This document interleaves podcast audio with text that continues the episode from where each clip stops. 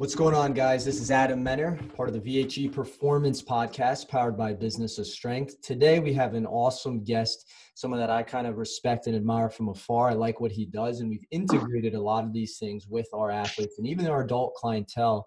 And I'm going to let him elaborate on it a lot. But we have Matt Cooper here from Rewire. Matt, what's going on? Hey, what's up, Adam? Thanks for having me on the show. I appreciate it. Yeah, of course. So, if you guys don't know, if you guys scroll on Matt's Instagram page, uh, social media gets a bad rap, and sometimes you can see little funky things on here, which I like on your page. But kind of elaborate a little bit on on your background and, and what got you started, and, and what took you down the path that you're on right now. Yeah, absolutely. Um, I originally was going to school for something else. I was going to school for communication, uh, journalism, and, and analyzing the media and things like that uh, I realized that I was like passionate about, very passionate about uh, health and fitness at the time. And, and as a lot of people have heard me say before, I think research turns to research. And then from there, other people started asking me questions. And I was like, you know what? Like, I, I really like helping people with this stuff. It doesn't feel like work. And decided to go down that pipeline after that. Um, and then that gradually turned into studying, well, I actually wound up getting kind of like sick myself following a lot of health and fitness advice, and I wasn't as like fit as I thought I ought to be. And then so that kind of narrowed my research a bit, kind of got a little bit more surgical there, and I, I learned mm. more aspects of integrative health um, with regards to strength and conditioning. It definitely affected that too, and um, I, you know, I kind of had to learn of some of these alternative methods of, of doing things while still taking the, you know, the meat from the traditional stuff too. Right. But I mean, you said something interesting that I, I like. You know, I gave a talk with the summit called Seven Reasons Why Sprinting is uh, the Key to Health and Performance. That was Nick Lamb's online sleep summit.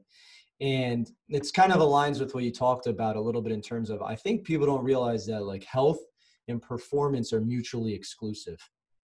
You know, yeah. and you were like yeah. training to be healthy, but you weren't really that healthy. Like elaborate that on a little bit for like what you mean when you said that.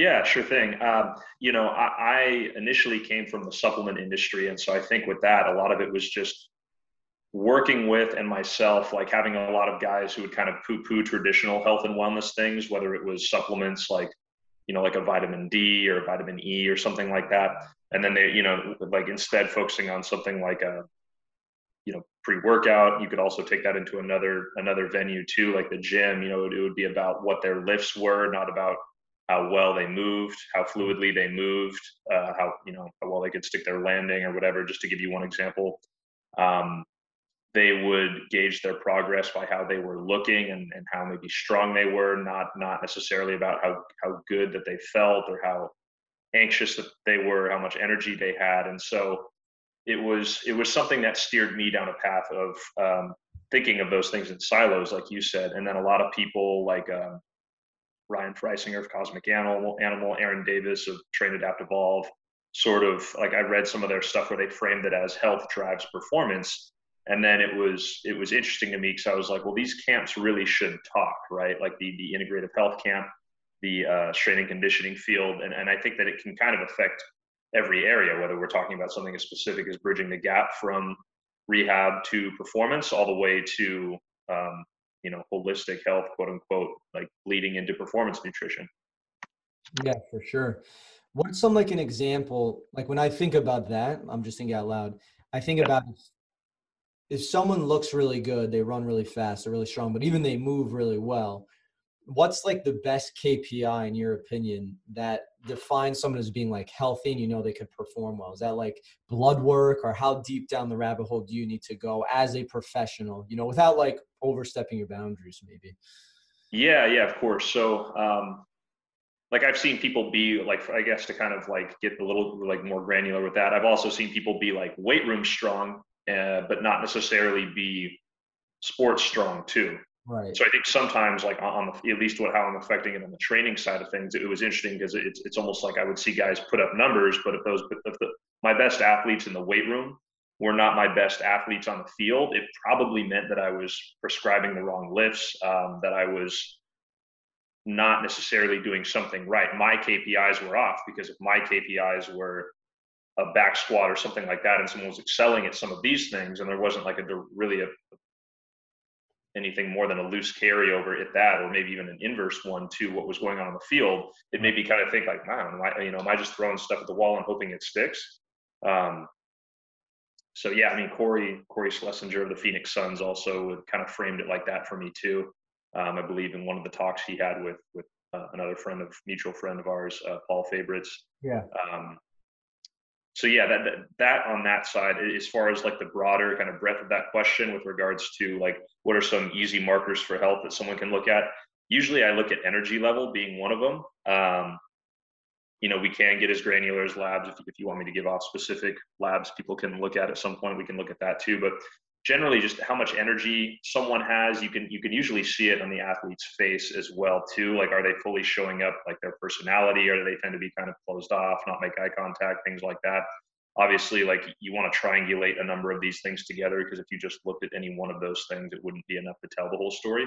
Right. Um, another interesting one, and, and this kind of comes out of the Dr. Ray Peat and the generative energy community, but how creative someone is um, and how much they maybe care about others is also indicative of a robust supply of energy in the cells and mitochondria. You know, if you kind of look at like Maslow's hierarchy of needs in society, you have you know meeting your baseline needs of safety, shelter at the bottom. For those of you not familiar with it, and at the top, it's um, self-actualization, care and concern for others, things like that.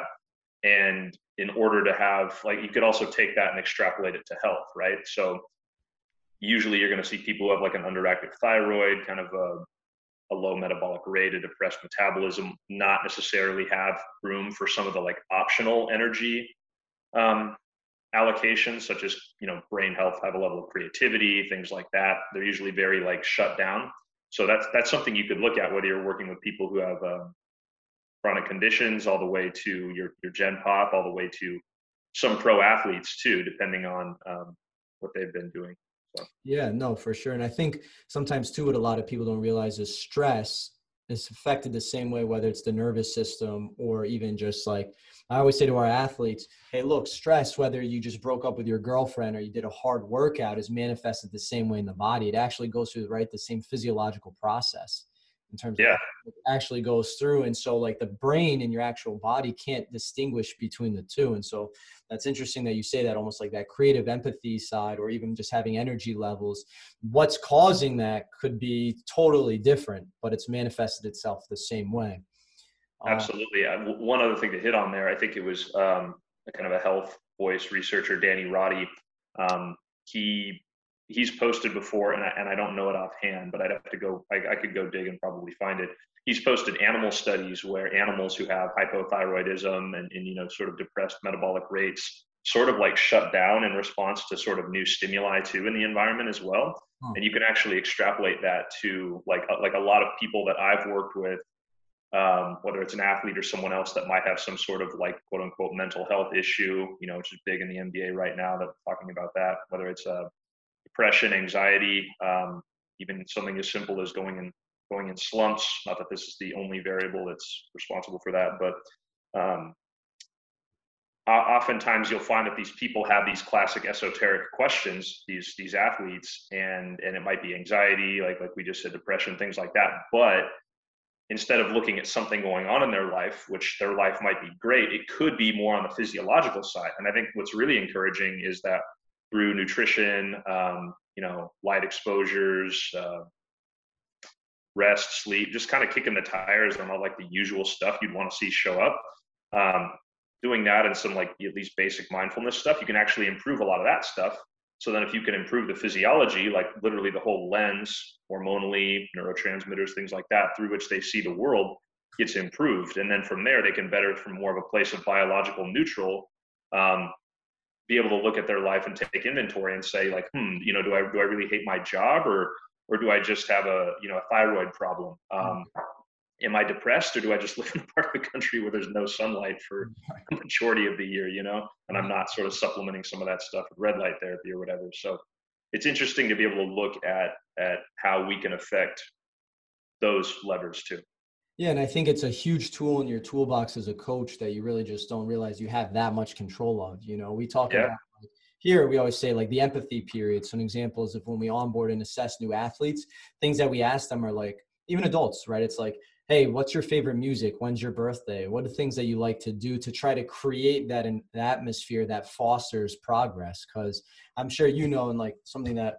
I talk about a lot is like allostasis versus homeostasis in the human body, and like how do you adapt to stress if you have this chronic state of stress all the time like you said it's going to show up in your blood profile it's going to show up in all these things but what you're talking about you can actually reverse that by just showing mm-hmm. other things you know that that you just mentioned yeah yeah absolutely man and, and, you know sometimes too you know you might have to tackle it from the other side whether it's like like somatic therapy and trauma release exercises all the way to simple meditation or, or teaching people how to you know sit on their couch and just process their emotions and be with that with no distractions at the end of the day or you know kind of like empty empty their schedule a bit um, you know have less sort of stimulation going on throughout the day. It's like sometimes when you can you look at it from that perspective it's like the the the mitochondria the you know the the, the cellular energy resources that we have that fuel everything from muscle firing to thinking when those start to get used too much on fight or flight continuation in the body or fighting off an infection or your immune system attacking itself or whatever, there's less optional, quote unquote, or what the body deems optional energy to go around for, for things like uh, hormone manufacture, muscular repair, uh, things that might go into recovery on the performance and health side of things too. So it's sort of like a, as Brian McKenzie likes to say, the breath guy, uh, emotions and physiology are a feedback loop. Yeah, 100%. Before we keep going, though, something that I think is interesting, I know people would be interested in, is you mentioned some of those profiles in terms of if you get your blood work done. What are some good KPIs or ranges that you've seen that correlate to the things we talked about before, like energy, cell density, mitochondria, you know, all those things? Like maybe what are some like the basic things somebody should be looking for that they like when they get their blood work done? Like, wow, this could be because of X, Y, and Z. Does that make sense? Yeah, yeah, absolutely. I have refer like I, you know, not not literally in front of me. I have reference ranges for some of these things, but some useful labs people might find. Um, I can kind of read off a little profile. I'll give like um, the sample labs, and then so we don't get too much in the weeds, I'll I'll give you a few at-home tests if that's yeah. okay. Yeah, for sure. Um, so like prolactin, parathyroid, um, you know, TSH, and some thyroid markers can be useful. Uh, serotonin, whole blood serotonin, uh, CO2, lactic acid, free fatty acids. I think I have some of this written down somewhere. Vitamin D, histamine, um, albumin, total cholesterol, although not for the reasons people might think. Uh, why is that? So, so cholesterol gets looked at with regards to like heart issues. I'm sure you, you and your listeners have heard. Obviously, I think we all have. Yeah. But really high high cholesterol. So there's two two three parts of that high cholesterol can can be more indicative of a thyroid problem or some sort of like whole body stress. Um, and also cholesterol from different sources can mean different things right? So i think like context is needed you know is is are the cholesterol and triglycerides and things like that that you that come from a lot of the frankenfood you find is that the same as cholesterol that's coming from like a grass-fed beef? And and Mm. You know, my opinion on that, my stance on that would be it, it's different. And then the other thing is that cholesterol is actually the main precursor to literally all of the anti-stress hormones you can make in your body, from you know the anabolic ones to progesterone and um, you know pregnenolone, things like that too. Um, so I think we just we think about cholesterol the wrong way. Um, there's not even, I believe, um, I have to I have to find what the quote was, but there's actually not one solid study that actually isolates red meat eating as a variable and links it and cholesterol and heart disease as one. Um, it's all been sort of like loose correlations where mm. someone might also smoke or make other bad lifestyle choices that connect those. Um, other things people can look at is like an inflammation marker, like C-reactive protein, sodium, magnesium, calcium, like like almost like kicking the tires on your, you know, gaping holes in the diet maybe or like electrolytes you know hydration things like that. Um, yeah calcium potassium glucose uh, and then some at-home tests people can do uh, are really tests that i believe it was until the 30s or the 60s used to get used to measure metabolic rate and that's where you can take your temperature and your pulse rate over the course of like three to five days and then ideally you're doing these things in the morning um, usually throughout the day, maybe about an hour after you have breakfast. and then it can be useful to take them later in the day too. And and believe it or not, yeah, those are actually like that was the the main way to measure metabolic rate. So a lot of us in the sport performance community tend to think of lower heart rate as being a positive thing like oh that means like better cardio like i think in the ufc michael bisping was famous for having like a really low heart rate and while that is an adaptation that can come from sort of like a super compensation to some of your cardio you know cardio or conditioning adaptations. Really a lower heart like a lower pulse rate is uh it's also a sign of kind of a depressed metabolism like an inability to kind of turn over if you will too.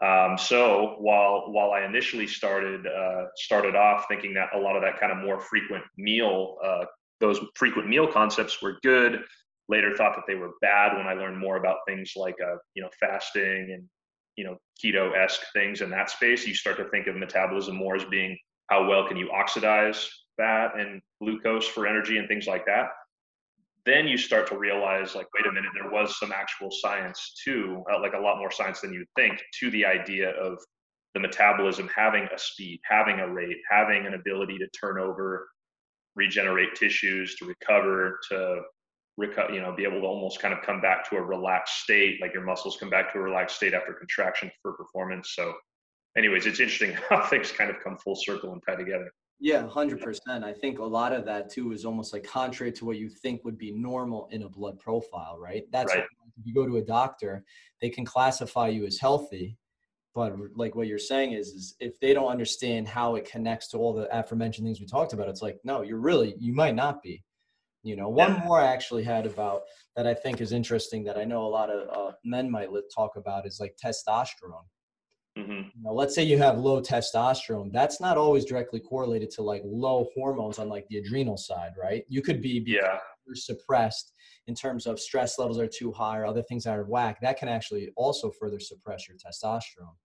Um, yeah, totally. Yeah, a lot of people look at testosterone as its own thing, and then thus they try to create an intervention around that, like TRT or something like, oh, I need a testosterone boost of some sort. Whereas it's usually indicative of some other it's like a canary in the coal mine right like it's it's some other problem going on and that's just how it's manifesting right at the end of the day it's all your body's a checkbook or a, a bank account right and you can only have so many withdrawals um, and and you know be- before you need to kind of like make sure you're making deposits. And so unfortunately what a lot of people do is uh, you know they don't really balance that out. So you have some some necessary withdrawals like ideally a well-designed training program um, things like you know living your life things like that whatever stress come, comes upon us um, lifestyle wise biopsychosocial wise but um, we don't how can i say this?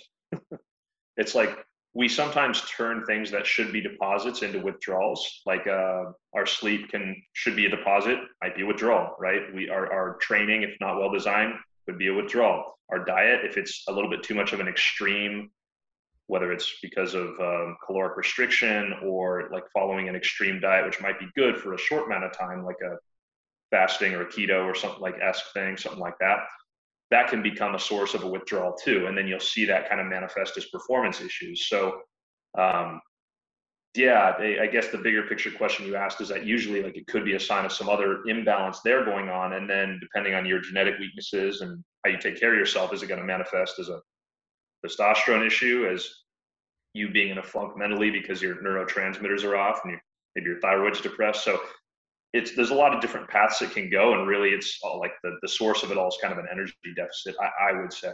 Yeah 100% i mean before people are listening to this and think they're like they're really messed up right now what's the yeah. Let's let's take them through if they were to come work with you or other coaches who are working with a lot of people that that we have is what's almost like your assessment process? And i know you you use a lot of technology you talked about it in rewiring the nervous system but we'll get to the nervous system in a little bit and some of the proprioception aspects but like for you or like if you were to teach another coach what's a simple model that they can use to kind of find these checks and balances in other people that they work with whether it's an athlete an adult or what have you? Like what's like a five step thing that you could go through? Like on the assessment side of things? Yeah 100% yeah, you know it's funny about you saying that too is I, I I actually I felt I feel now I got too into the technology.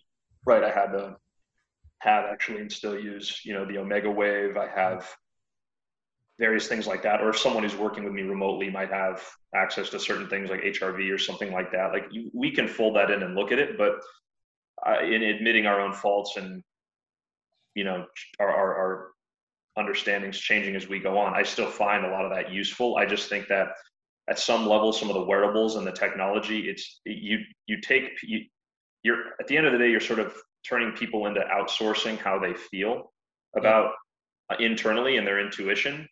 And so I think it's good to have a balance of both. I'm not an either or guy, uh, but but I think I was kind of almost taking myself away from my own intuition and people's their you know their, their own sense of being checked into how their own body's feeling by doing some of that stuff. So I think actually in some ways like it's good news for coaches at home. You don't need all that. It's like like like easier stuff you can do, right? Like those at home tests we talked about um, there is kind of a metabolic and, and kind of a nutritional analysis, lifestyle analysis questionnaire that I have people go through. I think that there's a lot of value and utility in that. Things like diet recalls, like how is someone eating, um, or lifestyle recalls, we can say, because we talk, you know, you can ask them about sleep, sunlight exposure, things like that. And the beautiful thing about all those things is you, you know, is there really value in kind of like going into the woods of, uh, or excuse me, the weeds with some of the lab work and some of those other like more specific diagnostic tests if someone is pulling all of those baseline levers right? Because if they're not pulling those levers you you know it's it's like just if, if you can get a minimum effective dose going on every level of those things like the sleep the light exposure the food um, what medications they may or may not be taking things like that you're you're going to see every at least in every every instance I've seen personally, you're going to see everything improve. And then if they're still struggling in some way, then you can bring in some of the diagnostic stuff. So um, just to put a simple bow on, on that question, I think just some some type of lifestyle and diet recall. Yeah. Um, looking at their, you know, how overscheduled their life is and their train, you know, their programming, what their balance is like there. Um, you know those at home tests for just sort of general energy metabolism i think those can be really really useful things before even folding in any other technology. Yeah and I, I even think too in terms of everybody loves data like we use a lot of like technology for athletes in terms of like speed you know force plates all that stuff and then try to simplify because they don't care but we like to use some of that information but I think like when it comes to working with your potential clients or the people, it's all about forming a, a habit loop, if you will, that's you know simple that they can just check that box. Because if you like overflow them with information, they don't even know where to start or to begin, and they they might feel like they're too broken and they, and they don't want to do it. Yeah, or you end up sort of chasing a certain metric to improve instead of like looking at the bigger picture. You miss you miss the forest because you're looking at the tree, right? You're trying to improve this one marker instead of saying like, wait a minute, is he or she feeling better? Are they, you know, is their does their skin look clearer? Are they, you know, is their hair like, you know, can they focus better? Um, are they missing less games? Are they uh, are their numbers going up on the court? Like a lot of simple things like that. Is their maybe forty time going up? Whatever. Like like like those are I think the the bigger movers to look at. What's interesting about the force plates and and you know um, contact grids and things like that too is I think that there can be some like a lot of usefulness in there. Like I think Carl Valle from SimpliFaster was, you know, he and I were talking about like I think it was Moticon or something like that the other day for sort of a contact grid, and it could be very useful to see how you know athletes load more and be or maybe maybe uh, maybe able to load more into their right side on average if they're right-handed because of uh, you know a lot of the PRI misalignment concepts. Right. Um, but their their their left sides may be more in a state of propulsion, so that doesn't show up there. So I think there can be a lot of use utility and things like that. There also can be ways in which, um, you know, force plates might not tell you as much too, right? Because it's the measurement that you're getting is largely concentric based, right? Because most of the time when you're seeing force expressions in sport, it's coming after, uh, you know, running, right? So there's a lot more elasticity involved, aka eccentric uh, qualities involved. But when you when you isolate someone and you put them just on one little grid there, there's no run up, there's no lead in, so it's going to be a lot more concentric based. And I think that's why you see a lot of these NFL uh, athletes kind of come up with these awesome force plate measurable quote unquote verticals where they just kind of dip down and come up. Um, but when you would like look at two different, so even though their force plate numbers could be comparable to let's say an NBA athlete in terms of like concentric jump jump uh, qualities, if you were to watch like a an NBA athlete or a high level basketball player, compared to an NFL player in terms of who can actually get an in in-game dunk, who can, you know, who, who could dunk a basketball, there's going to be a lot, you know, a lot more of the time, at least from what I've seen, it's going to be the basketball player because they they have all those elastic qualities. That they have there's that um, higher amount of force produced in that run up, which again, you're you're not going to be able to really highlight that difference, which is probably like here and here on just a force plate. Plus different things like you know different like biomechanical things you can do could kind of gaff a force plate too, like tucking your knees up to create more hang time, stuff like that. Yeah, hundred percent. I mean, just to stay here real quick, I think something that we found is is you can't take numbers in isolation, but I'm always looking at trends and it's sure. how far or talk about energy, it's like how well can you generate energy repeatedly over time around the same numbers. Right. So right. Like if we're tracking a lot of some of our NBA guys or what have you, it's like hey, I'm looking for you to stay in this zone over time with all the external factors going on, biosocial, like we talked about, all the games you're playing in skill sessions. If you can stay around these numbers, then I know your output over time is getting a lot better as opposed to like you come in one day and you hit this amazing number, but you never see it again. I think that that's where sometimes, you know, coaches miss the mark. It's like, looking at trends and data over a long period of time is where you can begin to make better inferences and, and choices in your training programs. I think so too. Yeah, absolutely. And I think some of those, you know, some of those things like uh, like some of the grids, like I was saying, like some of those, it's just sort of time, place, context, like what assessment can be used for what, and you know, and how are you using it to what what else is there around that, you know, and, and definitely like don't fall victim of worshiping one any one metric that you're using, even some of the ones I've mentioned, above all else, you know. Of course, yeah, hundred percent. So one of the things too that I thought was really awesome, and you know, I heard you talk about this a lot. It's just kind of the nervous system or proprioception, and I think like it could get a bad rap a little bit because you might see things that some coaches deem as like that's just ridiculous, right? But everything has merit if you know the context of where you're putting into your programming. So what have you found with like the brain and proprioception, and why has that become like a real big thing in terms of what you prescribe for your athletes?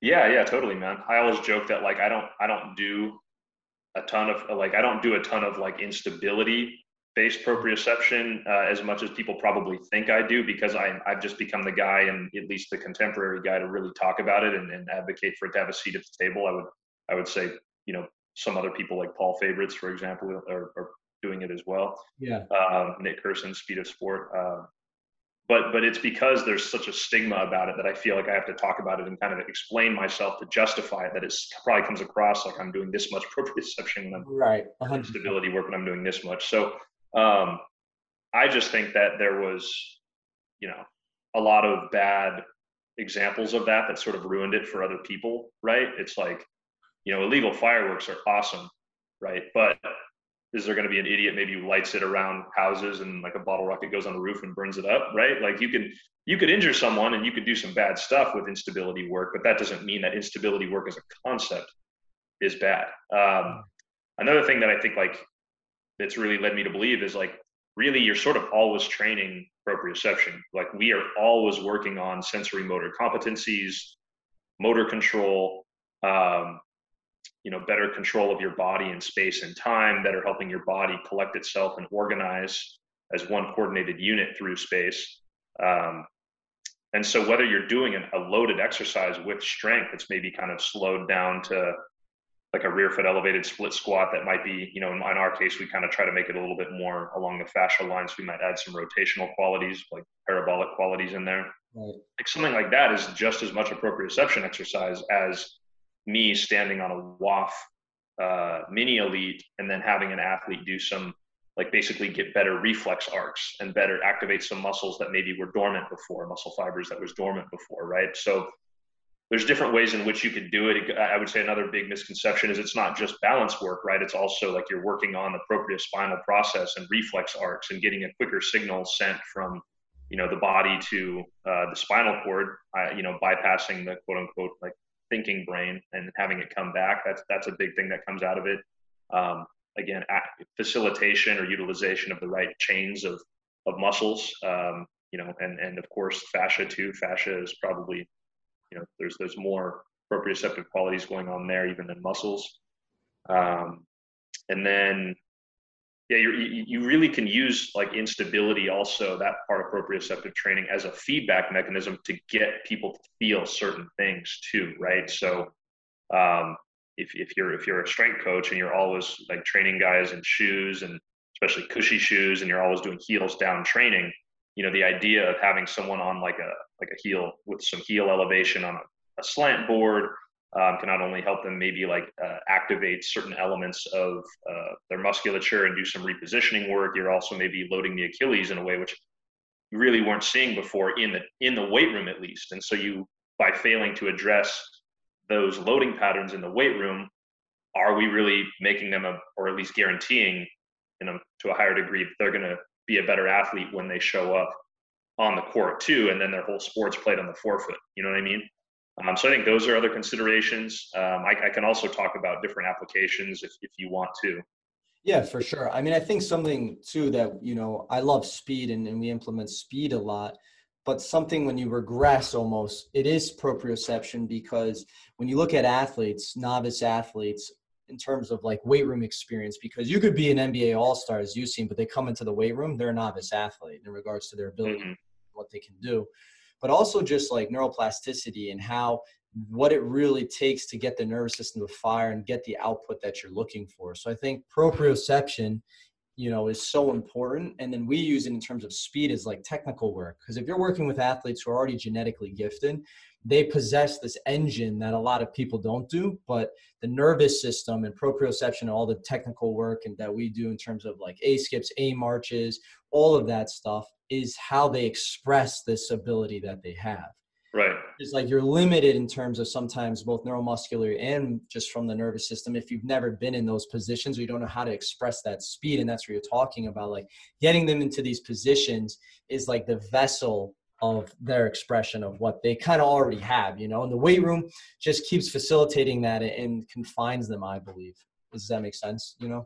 Yeah, yeah, absolutely, man. It makes total sense. I mean, I think that one way to look, like what you just said, that there's a lot to be said there. I think it's that these, you know, you kind of want to think of it like a car, right? Like, no, no one's going to say, a, a, a, you know, a Zion Williams or you know, people like that, or, or, or I'll, I'll, use David Griffin from the the Pelicans sort of analogy. No one's going to say that they don't have a big engine, right? There's a lot of force going on there in the nervous system, uh, and you know, in the musculoskeletal system, but you know like a Hummer has a big engine, right. but a Hummer is not an athletic car, right? A sports car is an athletic car. Why? Because it has a, a, a similarly big engine, but also it's it's the structural qualities too, right? That's it's the the drivetrains of the car. It's the alignment, it's the tire rotation, it's the steering fluid, it's it's the things like that. And and so if you look at an athlete, that's going to be a lot of the like repositioning work you might see from some of the the you know the, the Ricky Stanzi uh, the like kind of concepts, the PRI concepts, things like that. Um, so and and of course the sensory motor competencies, right? Like like the, the motor control of, of the body, right? That's that's what's going to give you that explosive fluidity. And, and it's I think we spend a, a bit too much time as coaches on just developing the motor without respect to uh, the structure as well, right? The, the hardware we might focus a little bit too more too much on the software or you know i guess when we're talking about recruitment and repositioning it's all software but like different parts of it right? Yeah. And then you know it's interesting too though is like i look at athletes at the highest level who maybe don't have that strength work but it's like look at Kyrie Irving on the court. That mm-hmm. can't be replicated in terms of like the weight room, right? You never have a guy coming, even with whatever you want to do. Let's say you're doing, you do your PRI work, some proprioception work, you do internal rotation work, rhythm work, anything that helps stimulate the nervous system. But just the breaking forces, the positions that he gets into can't be replicated.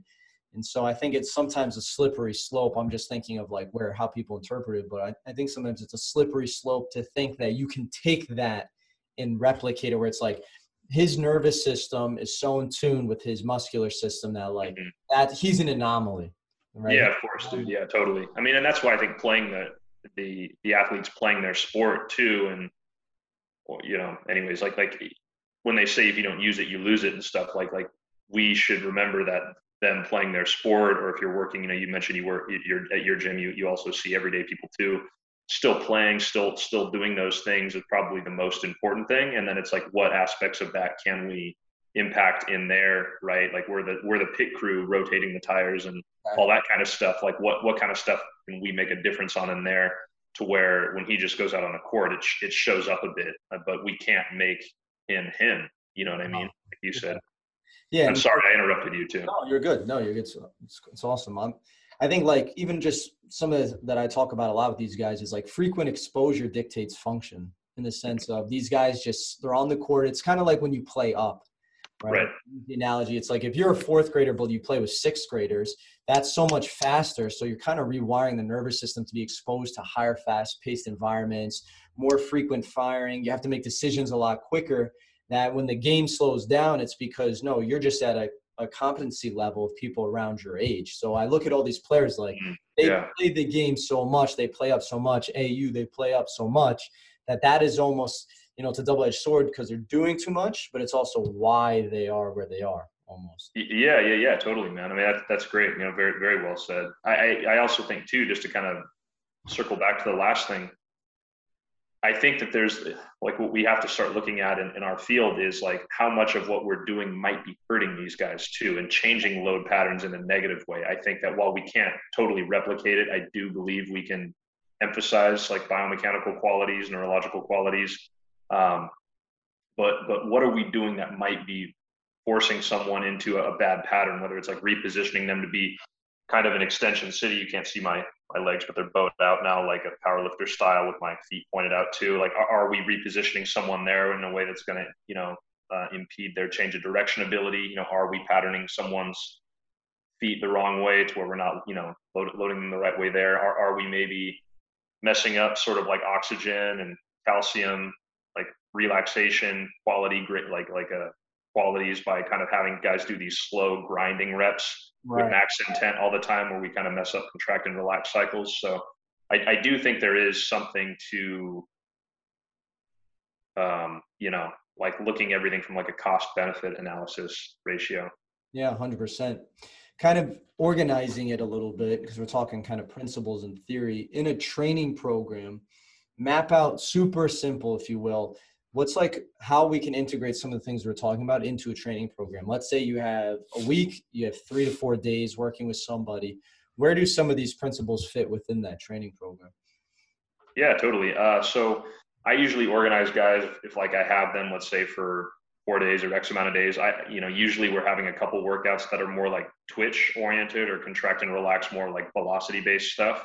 Yeah. Um, and then we're having maybe a couple days that are more strength and power oriented uh, which is very similar to like a maybe a contemporary interpretation of the West Side yeah. conjugate, you know, where it's like the dynamic and ballistics with, you know, mixed with strength and power, things like that. Um, but instead of being for powerlifting, it's for for sport. And then I think, you know, usually what I would do is I'll have guys come in. Like we, we definitely put a big emphasis. I, I know this gets a lot of hate, but I think it's probably because of more so bad application, but we we we believe in myofascial release. We definitely we do that kind of stuff to get the neuromuscular system to more of a place of biological neutral. Yeah. And it's not sort of like bound up or being activated or not activated because of stress, because of prior load on the body, things like that. Um, you know, the fascia, like I talked about before, I think there's more um, there's more sensors there. There's more proprioceptive qualities in the fascia than I, there even are in the muscles sorry, I didn't mean to cut you off, but I think too, like what people don't realize is like if they believe that that's helping them too, and that that's going to make them feel loose, then you can get the adaptation you're looking for. Yeah, that that's true too, and and we also, I should say, we don't do like I, we don't.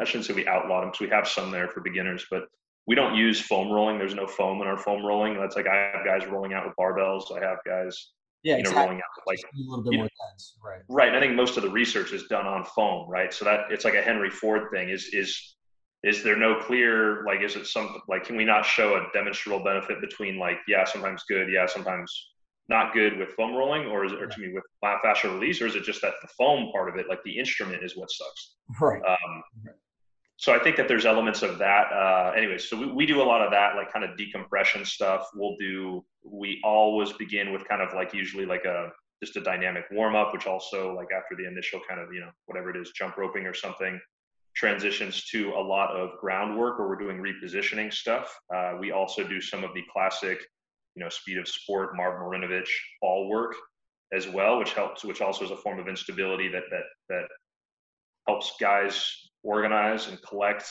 and, and use their body in chains, sequences, and as coordinated units.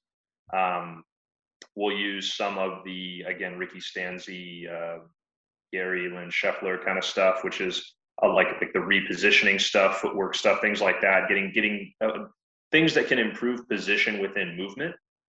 We always, always, always, and I do recommend this for other coaches. We always start by integrating the torso and getting that kind of activated and facilitated with some of these dynamic movements before we go into something else, right? So before we get into like any sort of like agility drills, sprinting, ladders, like or or, or big time compound movements, things like that, we start there with some of the activation, repositioning, sensory motor competency stuff before we go into this other stuff. And then from there, like the main event of the workout usually would look like, you know, some iteration of like sprinting, plyometrics uh, of certain sorts. We, we might stimulate the athletes on the isokinetic machine first before getting into some of that stuff as well. So they've got a lot more, um, you know,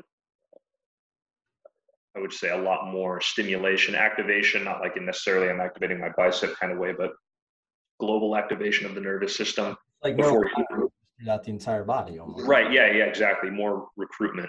I, I, guess you would say more optimal global recruitment before going into some of these other things. And that's if it's a Twitch day. Mm-hmm. We, would be doing a lot of like kind of stuff where you turn on and and, and off. Right. Um, on uh, on a, a strength and power day, we might be doing like a kind of a more like biomechanically elegant way for the athlete to produce strength or power. And and I sort of look at that spectrum as really like there's there's really two sides of it that we want to be on and I think this might be useful for coaches. But I might have guys do a, like a really slowed down exercise on one side of it, like some sort of like maybe parabolic or rotational rear foot elevated split squat, where we're working sort of like the proprioceptors and stabilizers that they're going to see biomechanically in the sport, like, you know, create safe load patterns, landing patterns, force creation and absorption patterns, in other words. Um, and so we're either going to see things really slowed down like that, or on the exact opposite spectrum, we're going to do we're, we're going to make it as powerful as possible, right? Where we might use one of our sort of implements like like some sort of landmine variation. Um, we might use like a, a machine like the SuperCat, where you're you know it's different than a normal squat. Whereas in a normal squat, you have the proprioception and stabilization being dictated by the load. So the load dictates the, the biomechanics of it. Whereas if you have someone underneath a machine like a uh, like a like a SuperCat or something like that. This is again for strength work. There is a lot of stuff you can do with the SuperCat plyometrically too. But the athlete can self-organize underneath that or the isokinetic uh, machine a, a, lot better than they would with the traditional barbell. So I think that you know if the athlete is going to see, we we talk about how to improve and not make guys worse. The you have to remember when you're using free weights, you're creating stabilizers, reposition pat, repositioning patterns, propriocept, uh, proprioceptive body control qualities that are being dictated by the load. So you want to be very careful with that load and choose load patterns in a way that's going to show up on the court. Whereas if we're just trying to look for maximal um, rate of force production stuff, that's probably when I would like really like I don't believe that things like a back squat are going to affect that stuff other than maybe in super untrained athletes. Um, because there's you know there's no guarantee that that sort of those proprioceptors those stabilizers that sort of like neural activation pattern is necessarily going to translate to the sport as well right? Whereas like you know you could do a lot of other things where, where the athlete has like the ability to fully neurally express themselves without dampening some of those proprioceptive qualities and maybe messing up their vertical or, or something like that. Again and i don't want to have a, a, the last thing I'll say is I don't want to have like a group of people with pitchforks at my door either. I, I know that guys like Joe Staley in the NFL have squatted 600 pounds and had long, healthy, productive careers for the most part. But I, I just don't. It's risk versus. Yeah, it's risk versus reward, and I don't know that that necessarily means that, that it, everyone gets that benefit from it. You know what I mean? Like, would he have been just as good, or maybe even a better of an athlete if he had done some of the stuff we're being doing, like we're doing? I'm not going to use that as an argument to prop myself up, and I'm not going to use it as an argument to like you know take myself down either. You know, uh, yeah, like what we do. I just try to stay open to all this stuff. No, 100%. I think it's just compartmentalizing what's best for the individual where they need. Like you, you said this before, but it's if you have a novice athlete who has no stress experience, if you will, it's like, well, maybe then some bilateral compound movements are going to help them because it's the best way for them to stay compressed and manifest force. But if it's somebody who's later in their phase or they reach certain levels of strength where you know that's no longer going to help propel them forward, then this is where we're saying, like, no, you need to focus on things that's going to help improve what's actually happening on a regular basis with them. Yeah, yeah, yeah, yeah, exactly. Or maybe we'll do like a like a, like a front squat, right, and be very careful about foot positioning and not going too far into extension city and create inside ankle bone low collapses and you know um, you know totally take out you know make sure we're not totally taking out the Achilles and uh, from the equation and things like that too. So it's not that we like we do compound movements. Like trust me, it's just more like we might do a, a variation of it, or we could do like a twisting walking kind of Zercher lunge or a standstill kind of twisting um, Zercher, you know, reverse lunge or something like that, where where when we are loading the body like that, we're loading it in a way where you're still sort of working along the myofascial lines of the body that they're going to see in the sport, right? So I guess we we started down this track because I, you know, what we normally do is we either, and I think this would be useful for a lot of coaches, kind of stay on two ends of that spectrum. You either want to go like like slowed down almost in a way where the strength the load is what's like teaching the body right it's, it's it, it is loading it it's not just helping on a force perspective it's also like mainly helping on kind of like a self-organization sensory motor competency perspe- uh, perspective or live in that other end where i might have someone be doing you know bilateral jumps on a supercat or something like that or doing sprinting or just fully neurally expressing themselves and i think too much training lives in the middle there where you you dampen the qualities of the Ferrari, the really explosiveness and stuff like that, and you might not improve really the the sensory motor competency and the position within movement qualities you're trying to improve either at the same time. Yeah, hundred percent. And I think you know just to to wrap it up, just with this is it's like, what's the end game? You know, what's yeah. the end game is is hitting these certain KPIs is trying to get as strong as possible, a more nearsighted goal because it checks boxes for you as a strength coach, or are you trying to get this person, this individual athlete, or even adult, to be able to maintain their ability indefinitely? You know, and yeah. look at that, it starts to you start to begin to think about a little bit more that these are also people, and you need to meet the demands of their health first before you begin to just take them down, you know, one whole rabbit hole, if you will. Yeah, yeah, exactly, man. And it, it's interesting too, because like, yeah, you, you just said a whole lot there. It's like, you know, do you, I, I admit that a fault of some of the stuff that I do. I mean, we do have definitely some stuff that's pretty easy to measure for progressive overload metrics by traditional metrics. There's all there's also other things like the some of the instability stuff where it's more complex task oriented. Although there is research coming out that some of that stuff can be used as a vehicle for progression too, like like complex novelty of the task.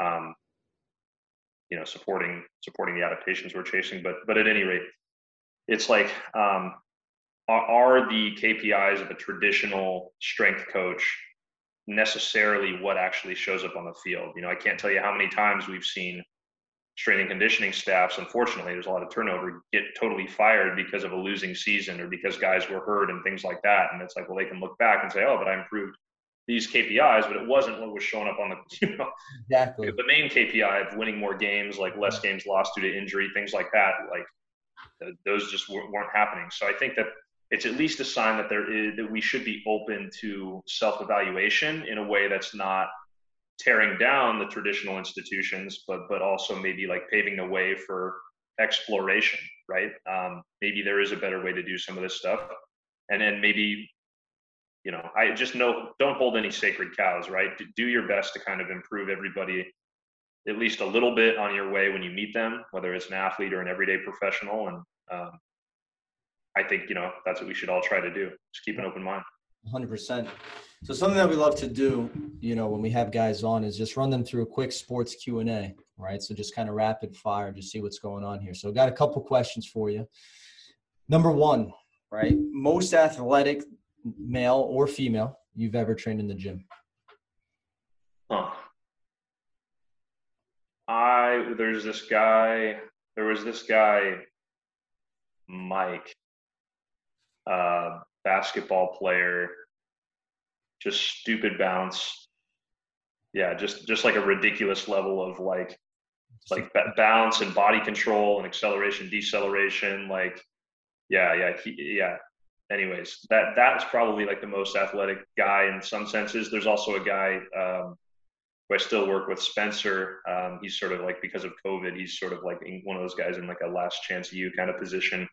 Um, and also because he, you know, some some personal things, he wasn't taking it as seriously as he could have in the past. But he's one of those guys that just gets everything right away, right? Yeah. He just like you, would show him something and his body just clicks, and he kind of came with already pretty sound mechanics. So for him, it's like let me just ratchet in this bolt and like you know get the Ferrari to run just like at the last 20 RPMs or whatever you're you know whatever we're, we're talking about here. Um, you know, like access the last couple pistons in your V10 or whatever that you weren't using before. Um, but I would say those guys like not just from like a, um, a fast twitch, high performance, like like the highlight uh, ESPN highlight reel kind of stuff, but also for like they had amazing suppleness and control of their body in space. And yeah. Cool. So smartest person you've ever worked with? Ooh.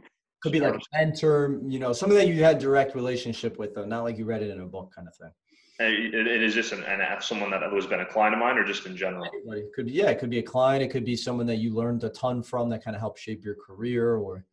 Yeah, I think so. I, I think like for my career, I have to give credit to like the Marinovich training system and Nick Curson, Speed of Sport, who really opened and unlocked a lot of these doors for me, uh, in the sense that it made me totally rethink about like how, what I was doing about all this stuff. And I've since gone on to obviously integrate other things as well into what I do and learn from a lot of other great people. Um, but it, in terms of like, you know, your your listeners on this podcast, like like I would say that's probably the biggest influence on my career uh, and how I think about things. Also, just other people that probably no one knows about. Sazi Guthrie, brilliant brilliant strength coach down in uh, southern, actually down in Orange County here. Uh, he's great. Nick Simpson, another another guy up in Canada who, who's working with their Olympic team there.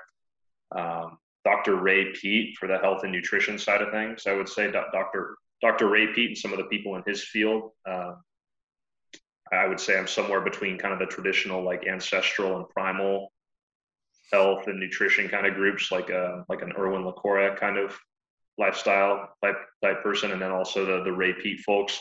Um, Dan Dixon, another another guy working on the athletic performance biotech side with his awesome company. I you know I have the new fit or the you know he has another kind of version, the new X Tech, which is awesome. Uh, he's he's a brilliant guy, and then also this guy Justin Rippey, who is uh, for my money the best baseball strength and conditioning coach and kind of health coach that I've met down in down in Austin. So I, I definitely like from those guys in my in the field, I've taken the most huh, on a global sense and in terms of like like the world. Let's see here.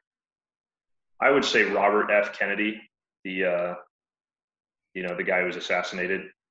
You know he that was sort of if you want to talk like world views i felt like he was sort of you know his model was really the best one to be to be followed in terms of just doing what was right before what was political or serving a corporate interest and things like that. You know, I'm definitely on the biopolitics like side of things like that, and I'm missing some people. Mike Colleen, if we want to talk about uh, spiritual healing, like energy work, um, you know, relationships, traditional therapy, like how to look at life. Like I would say, him, he, he's a an NLP and hypnotherapist from from up north.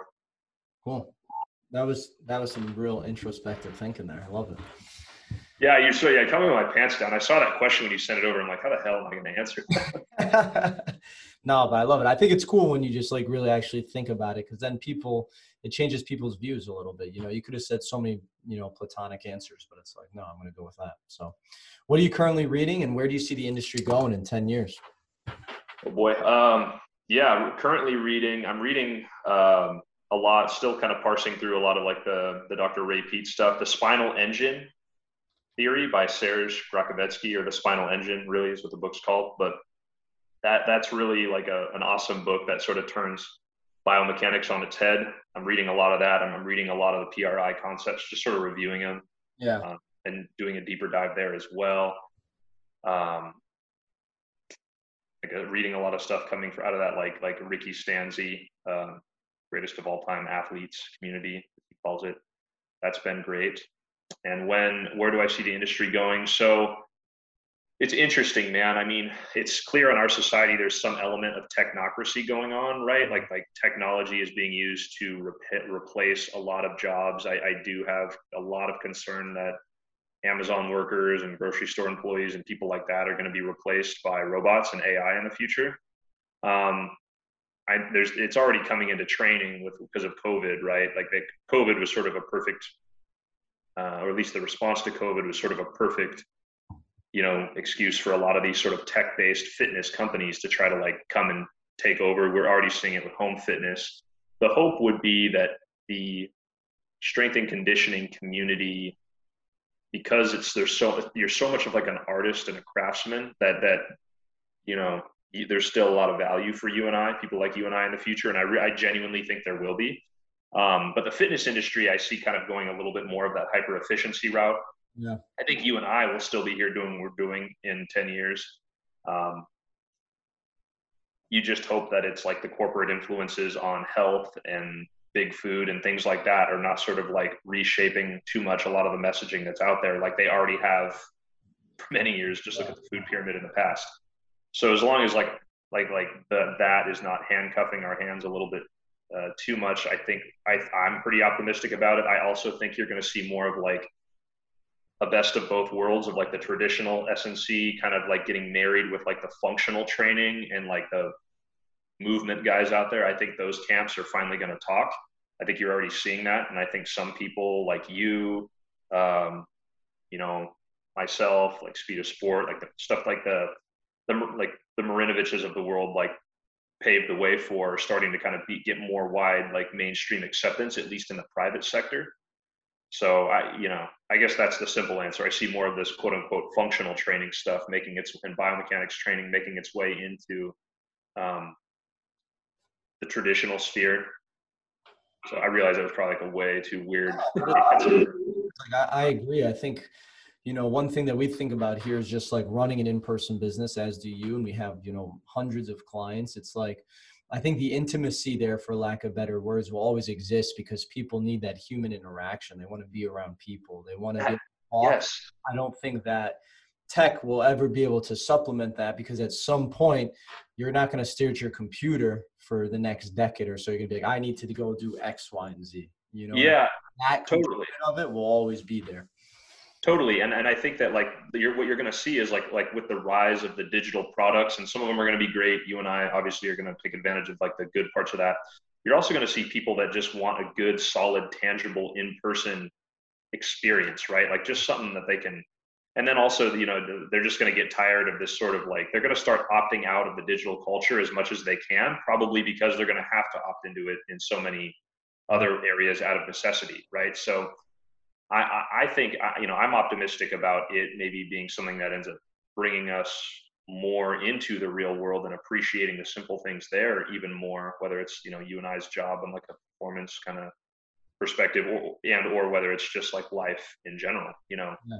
Like I said, you just hope that like because because of the rise of scientific Gnosticism as well, like like the idea of treating science as a religion and corporations buying out research that they don't it, it doesn't lead to like ridiculous things that you're starting to hear like them wanting to uh, you know demonize red meat uh, as part of climate change or something like that something that would like majorly affect like how we eat ourselves and like how we as a society let alone us as a profession help people get healthier too. So a lot of that stuff is like you just hope that the messaging from both uh, the religious side, because the plant-based movement actually was started by the Seventh Day Adventist Church, um, and the corporations, like, like stuff like that, doesn't sort of creep into being too much of like a an authoritarian perspective to where like us in the alternative health field um, are sort of handcuffed, right? So that would be my concern.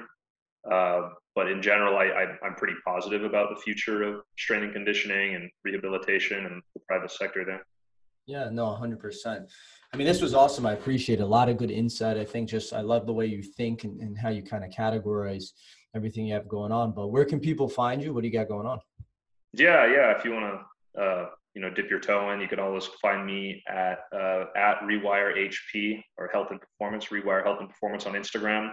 My website is technically rewireperformance.com, although uh, that's really in need of an update because it, like emphasizes the tech side of it we were talking about before a little bit too much. Uh, but you can find me there for like basic communication reasons. Um, that's pretty much it right now. I'm, I'm, uh, yeah, I'm a pretty low key guy. and you answer, yeah, and you answer every DM. I'll say that much. yeah, yeah, I do. Yeah, I'm, I'm, pretty easy to get a hold of. I think, and you know, I answer by I answer my phone if you call the number on the website too. So that's cool. Appreciate it though. This was awesome, man. I appreciate your time. Thanks so much. Yeah, man. Thanks for having me on. I really appreciate it. It was a great conversation. Yeah, of course.